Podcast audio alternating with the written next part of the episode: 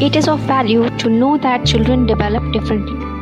A lot of it has to do with the socio cultural environment. Therefore, child raising must be individualized. While one child may feel secure in an authoritarian control and an instructionalized mode of training, another child may get resentful if meted out with the same treatment.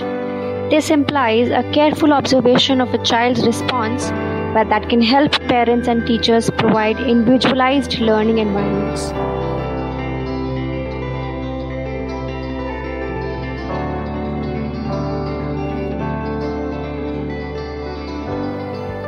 I am Pooja Nangia.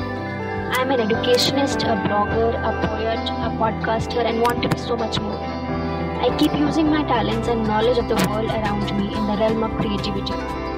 Bits and Bytes is an attempt to share my knowledge acquired through not only my degrees and certificates, but also observations and learnings from the world around me.